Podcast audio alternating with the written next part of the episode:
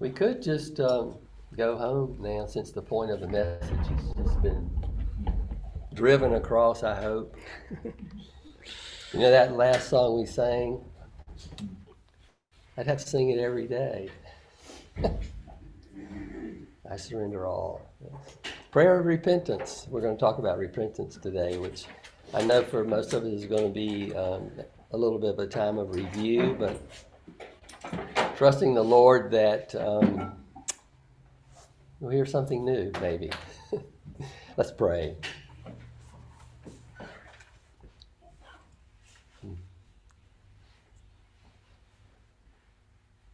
Father, I just thank you so much that you sent your Son, and through him, he's opened the door wide, the door that can't be shut for those that believe, for those that come to you. And we just rejoice in that this morning. Father, I pray too that as we uh, explore this subject that we know so well and practice, that um, Lord, we would we would find a new joy a new beauty in in the practice of repentance. We just ask that you would open our hearts and our minds to to run quickly to you in those times that we need to. In Jesus' name, Amen was thinking about the messages that we've heard, um, looking back over just the titles, really. and since August, we have heard um, three messages, at least three messages about sin, its sinfulness, and its impact and its deadliness on our life and its offense to God and our Lord. And, you know, uh, we, I listen to those messages, I kind of squirm a little bit, and my rub my hands and think, wow, you know, this, I do that. I do that. Uh, and so um, I thought it might be good to re explore the avenue that gets us past that, and that's repentance. Um, so that's what we're going to look at. And, you know, the first thing we need to remember, I think, in, in we, looking at that, that Christ has fully paid for our sins. He's fully paid for our sins. And, um, you know, it just helps to keep that in the forefront of our minds. Um, it's only the blood of Christ, only the blood of Jesus covers most of our sins. Is that right? How many? All our sins. Old, old song. We used to sing this old, old song. You, you guys know that. And, um, and I still pull it up on YouTube sometimes and listen to it. And um, I never get the key right, Jason. So I just try, try to sing with it. Um, and the second thing we need to learn to do is um, I thought about asking you to name spiritual disciplines, and we all know what those are. Um, Bible study and worship and prayer. And we don't really think of repentance being this spiritual discipline, but it is. It really is a, a, a discipline that um, a lot of times we just say, well, you know, it's just a casual thing. You know, forgive. He's forgiven my sins, and so, oh, there, I did that again. Okay, well, it's forgiven, Lord. I'm sorry. Um, but you know, repentance is a lot more than that, and I, I want to kind of explore that a little bit. And um, help first of all that we see that it's this theme that come, goes through the bible. There are like three fourths of the old testament verses about repentance are spoken by none other than the prophets of course. They're the ones that speak on behalf of god both promises and calling us to repentance. Um, this is just an example out of Isaiah, since some of us are looking at that book so much for the last four weeks. Isaiah 30 15 says this For thus the Lord God, the Holy One of Israel, has said, In repentance and rest you will be saved, in quietness and trust is your strength. It doesn't stop there, unfortunately.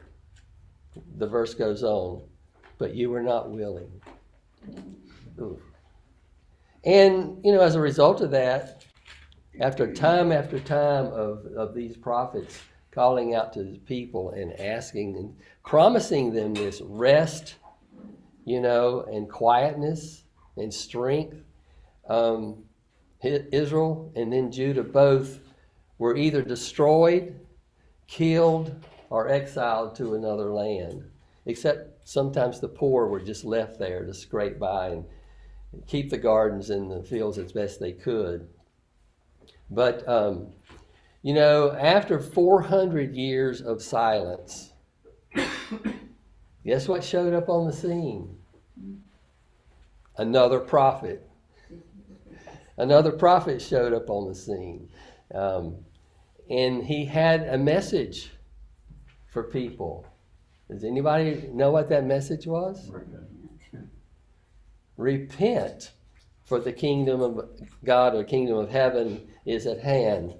Um, and then Jesus, when he began his ministry, um, gosh, what was the first thing he said?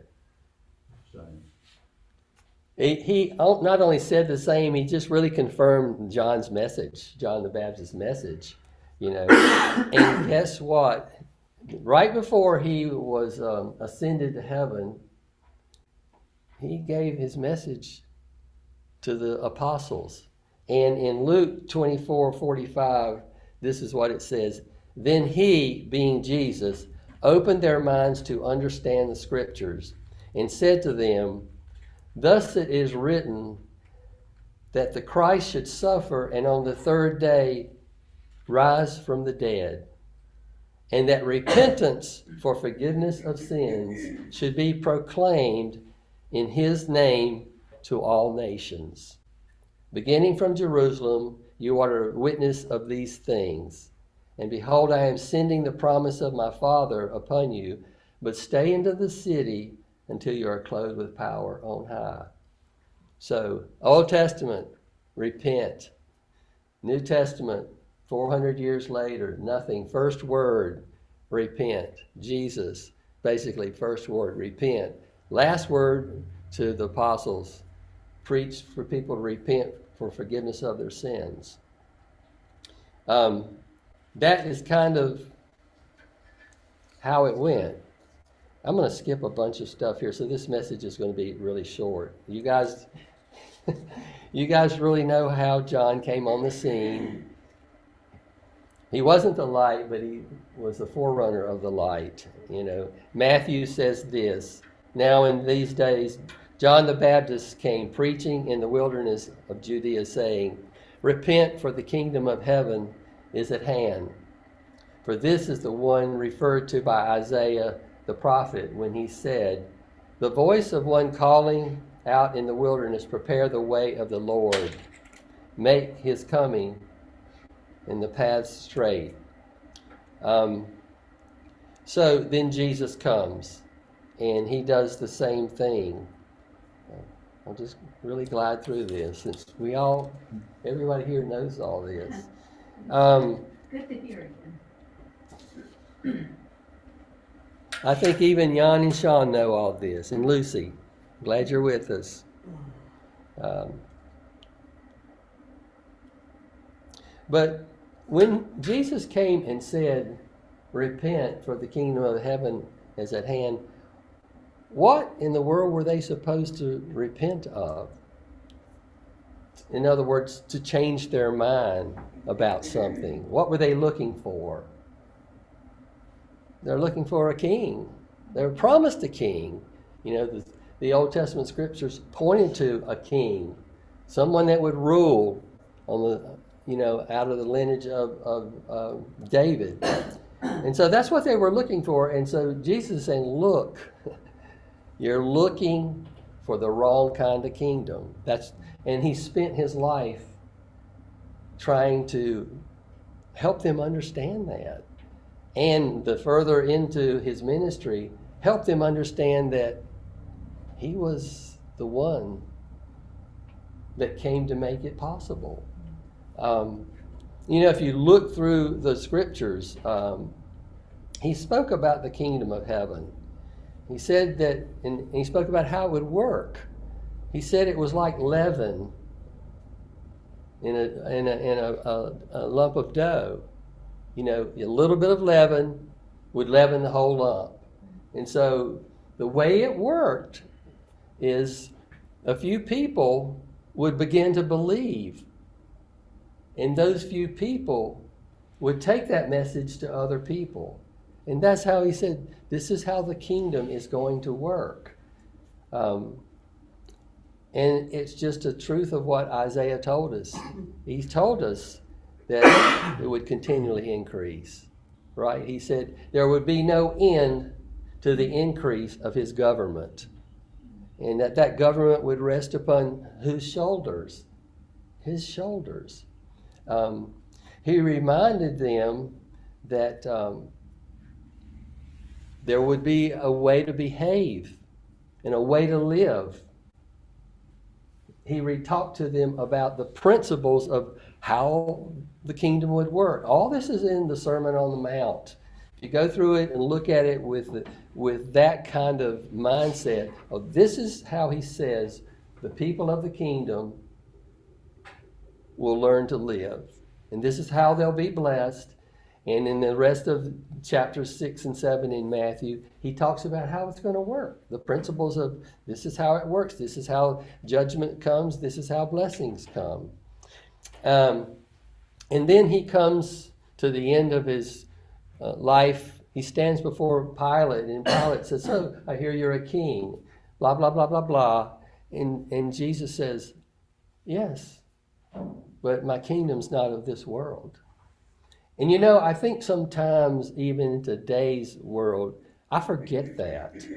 You know, you're looking around at our government, governments of other, other lands, and you know, you you tend to want to project this power of the kingdom on them. And it's it's like I need to remember it's not of this world. But yes, in a sense it is. Because one of the things that Jesus said, he says, the kingdom of hand, is, eh, kingdom of heaven or the kingdom of God is near. Then he later on he says it's at hand. And then later on he says the kingdom of God is in your midst or among you. And so yes, it's invisible because the kingdom right now is this choice and belief that it rules in our hearts. Does that make sense? Mm-hmm. But there is visible evidence of that in how we live before other people, how we treat others, so and how they see us treat each other, which, um, as a whole, the church needs to do a whole bet, much better job at that. Um, so it's just interesting that even today, you can be easily not see the kingdom of God. Um, so I want to just talk a little bit about um,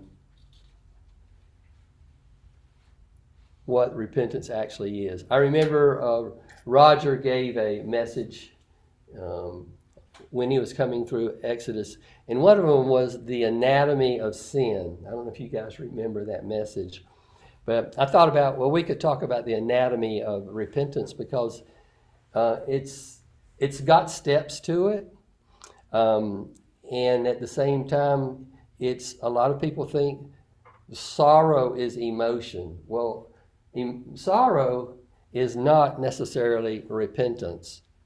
Um, it can be a part of repentance, but um, repentance is a decision of, of the will um, and then appropriate action that follows that will. Um, so people think you have to feel something to repent, but actually it's a decision. You know, uh, most of the time we do feel something. We feel a sorrow or regret. Um, but sorrow and regret, and regret without repentance is, is not acceptable to God. You know, in His eyes, that's not repentance just because you felt bad about something. Um, just to say, I'm sorry, and that's as deep as it goes, um, that's like the sacrifices that He didn't want to see anymore from the Israelites You know, it's like they're detestable to me. Um, so it's it's a step, but it's it's it's one step in the dance to being, you know, the beautiful thing that God's made it to be.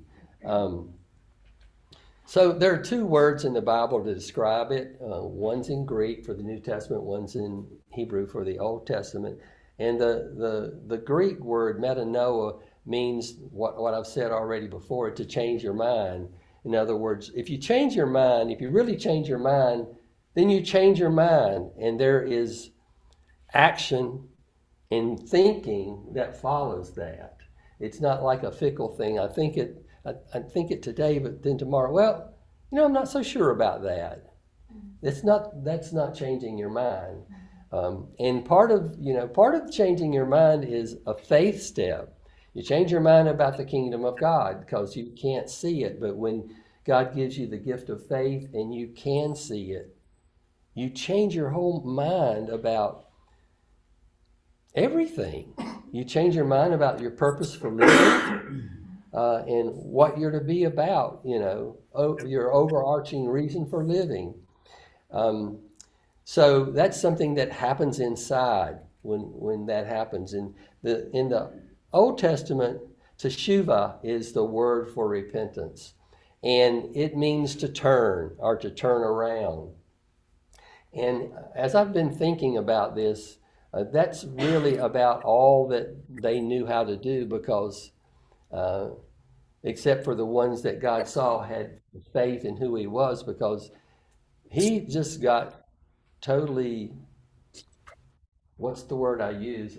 It's like I remember in uh, Isaiah this past week, one of the things it says in one of the uh, suffering servant songs is, "Have I have I no purpose in what I've done?" And and he says, "I'm just going to give them a new heart because I can't train them to to do what they need to do." And so, you know, he, he, gives, he gives a new heart. And with a new heart, then you can do something internally. It doesn't just have to be this behavior. I'm going to turn and I'm going to do better. But in the Old Testament, teshuva meant to turn.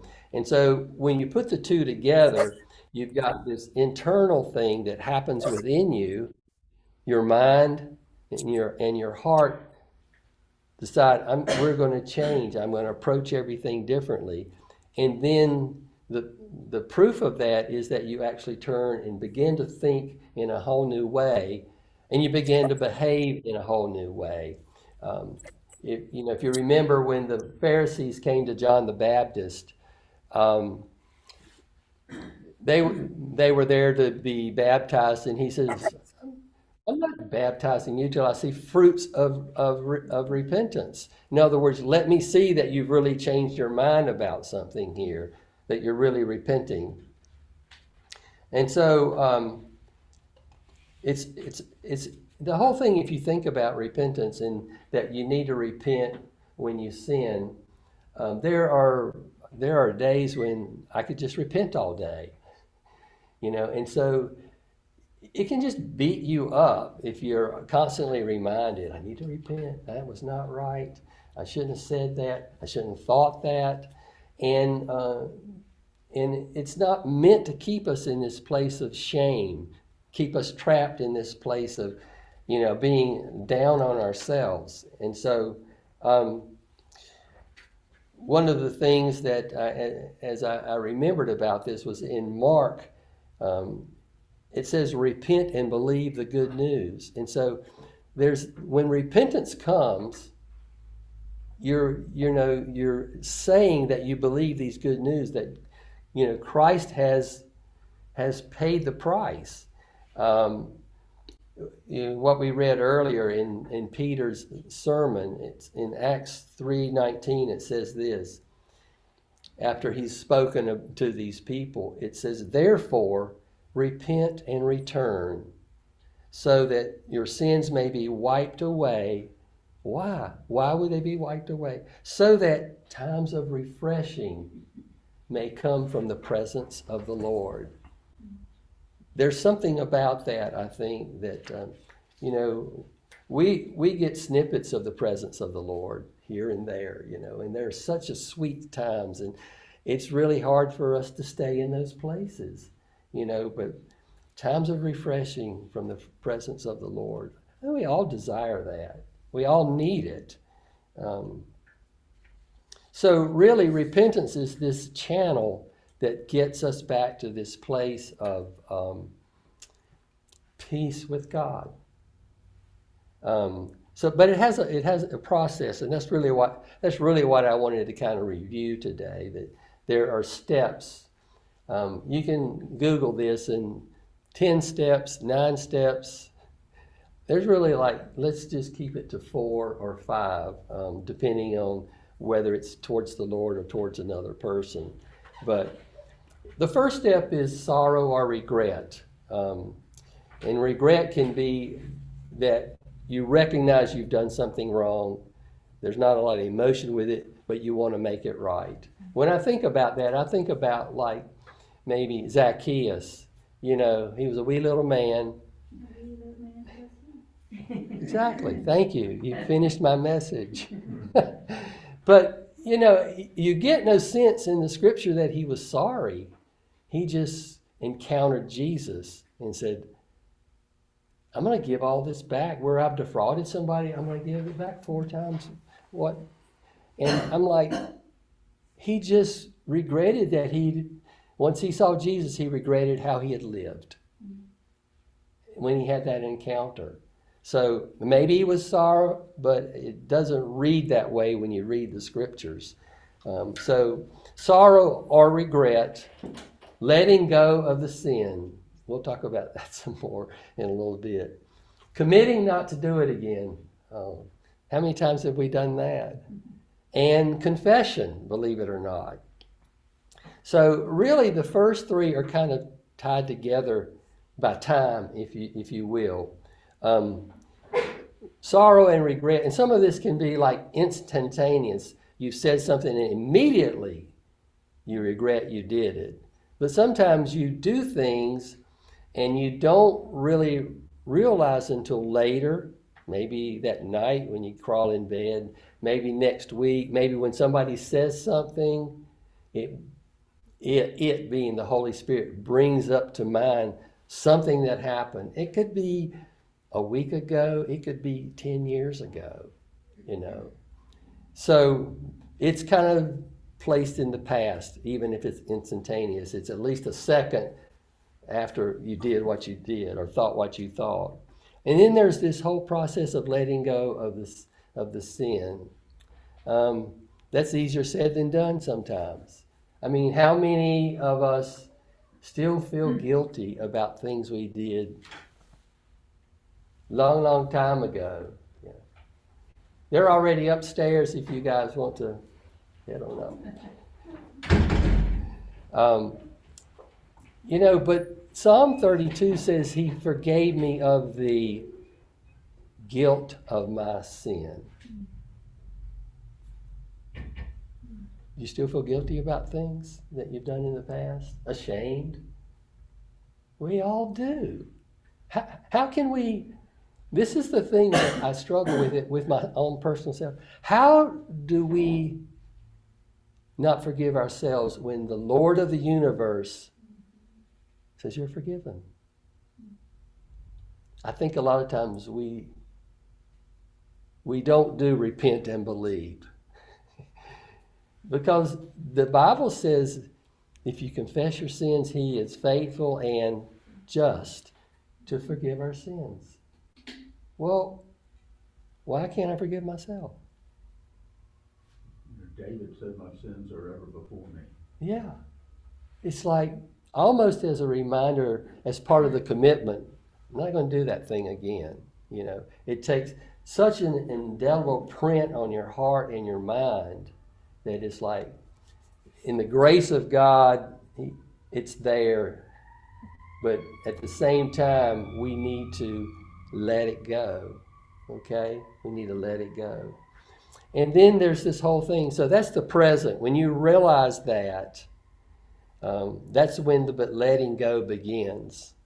And then there's the committing not to do it again, which you know, you're committing right now, but when will it be proven out in the future?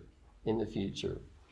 So um, I think to me that is that that letting go can be like the most challenging time for us because um, it usually come it usually begins or starts at the time of confession, um, which is not. I'm sorry. Confession really, um, or thinking it. Oh, I'm, I shouldn't have done that. Even with the Lord, uh, you know, I've, I've read some things and it's like, it's very healthy to speak it out loud, even to God. You know, I mean, He knows our thoughts, He knows the words before they're on their mouth. So, what do I need to say them for? I need to say them for me. And, and it's more than I'm sorry. I'm sorry because I, and say as best as you can exactly what it is. So you know that you're forgiven from that particular thing. You know, I'm sorry I'm bad. and be bad tomorrow probably. so, so I know I, I haven't really watched all of the Chosen. How many of you watched the Chosen? Um, well, the second I, the second um, it's the second season. Maybe it's the last episode. I I came down. I was working upstairs on this message, and I came downstairs and I sat down with Tia. And what what was going on at the time was Mary Magdalene was being brought back by two disciples. I guess she had been um, she had kind of gone back to her other lifestyle environment and now was coming back. And then she came in before Jesus. Couldn't just couldn't look up. Was ashamed and sorry and said she shouldn't be there and, and, and that she just couldn't do this. She just didn't think she could could do this this living, you know, with Jesus anymore and following him. And he kept saying, Look up, look at me. And so she looked up into his eyes and he said, I forgive you. If you haven't seen that scene, you, you need to go look at it again because she looked up she saw him, he said to her, I forgive you. And she completely broke in her body and her face and everything. And you could just see this kind of release and acceptance all at the same time. And I'm like, I'm sitting there have, having just worked on this, you know, trying to keep the tears back like now. and it's like, that's what it's supposed to be like. That's what it's supposed to be, even for these little sins, you know. Um, I think when we realize that what a friend we have in Jesus, another song we sing, that friend, he's with you. And when he hears something that um, you, because he hears what you think, you know, um, it's him that we need to be regretting what we did. I don't know about you, but it's like you do something, God, I, I, I did it again. I'm so upset with myself. I thought I was better than that. Um, God, what are, what are people going to think about my reputation? And there's never, I've offended the friend who's paid everything to be my friend. And I think when we can get a hold of what is really godly sorrow, which is Godward, I'm sorry, you know, that you you heard me think that thought. Or I'm sorry that I treated that person that way. You know, um, it's this it's this whole thing of it's how has it affected my friend, the one who's near me all the time. Uh, that kind of sorrow is the kind that leads to salvation, which we're being saved every day, believe it or not. He's continually having to offer up and remind the Almighty that my blood has paid for this. Um, I, that to me has really struck me uh, this week that Oh, yeah. You know, it's like David said, it's against you and you only. Well, it wasn't against him and him only, but he was before the Lord at that time. It was in a time of repentance for him, which, you know, I, I'm really trying to practice this in the evening when I lay down to go to bed. You know, I think Psalm 92, I said last time we talked, in the morning you praise him for his loving kindness. We're in covenant with God. And in the evening for his faithfulness. But a part of faithfulness is for me to examine my faithfulness. And it's a time when the Holy Spirit can say, you know, that hurt when you did that or thought that or whatever. And, and, and, it's a time to it's a time to, to, to, to take that business and, and, and repent of it. You know, all these things that you can go through very quickly, but um, it's a, I think the, the thing that helps the most is if we have this godly sorrow that we realize, oh, it's you. It's, it's your spirit that I ran across. You know, we can transgress, we have transgressions which are across the, the law, and we have omissions which I fell short because I, you were you were calling me to something or to do whatever, and we just didn't do it. So both ways, you know, the Holy Spirit is the one that guides us and reminds us and helps us realize there's grace on the other side. There's grace on the other side. I forgive you. And I think today it's just that I want us to begin to see it's not this obligation. Repentance is not an obligation, it's really an opportunity and a gateway for us to get back into this place of peace with God. I mean, think about it. Have you ever like thought about it from the other side? Let's get on our friend's side. Let's get on God's side. He's slow to anger. And he's long, you know, he's and he's he's he has lots of compassion. And so have you thought about who initiated the friendship? Who initiated you even having a relationship together? Who was it? He did. Who's got the, who's invested the most in it? Who's paid who's paid more to have a friendship with you and me? Who's paid the who's paid the highest price? Well, you know, these who's never wronged you or been unfaithful to you? Who's most aware that there's something wrong with the relationship? And therefore, who most wants to see it remedied, clear, unhindered? It's the Lord. I mean, He's the He's the loving father of the prodigal son that's watching and waiting all the time, you know. Now, saying all that, it's not just you and me, Lord, we we're together like this. That's the thing that we need to remember in all this. There is a relationship there, but it's not an equal relationship. We know this, but it's easy in repentance to realize, oh, you know, I hurt your feelings. I'm sorry. Um, He's always way high lifted up, way majestic and pure. So it's not this kind of relationship, it's this kind of relationship. We need to remember that and not be presumptuous about what's been done for him to maintain it.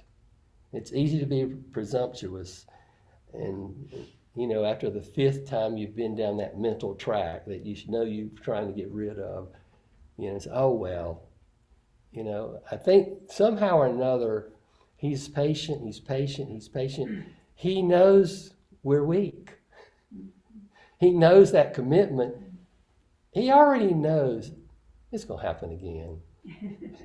It's just like telling your kid, you know, don't stick your finger in your nose. It's going to happen again, you know. So, um, but we don't need to presume that that's the way he wants it to be. It's all that patience is to train us to be more and more like Him, think more and more like Him, uh, behave more and more like He wants us to behave.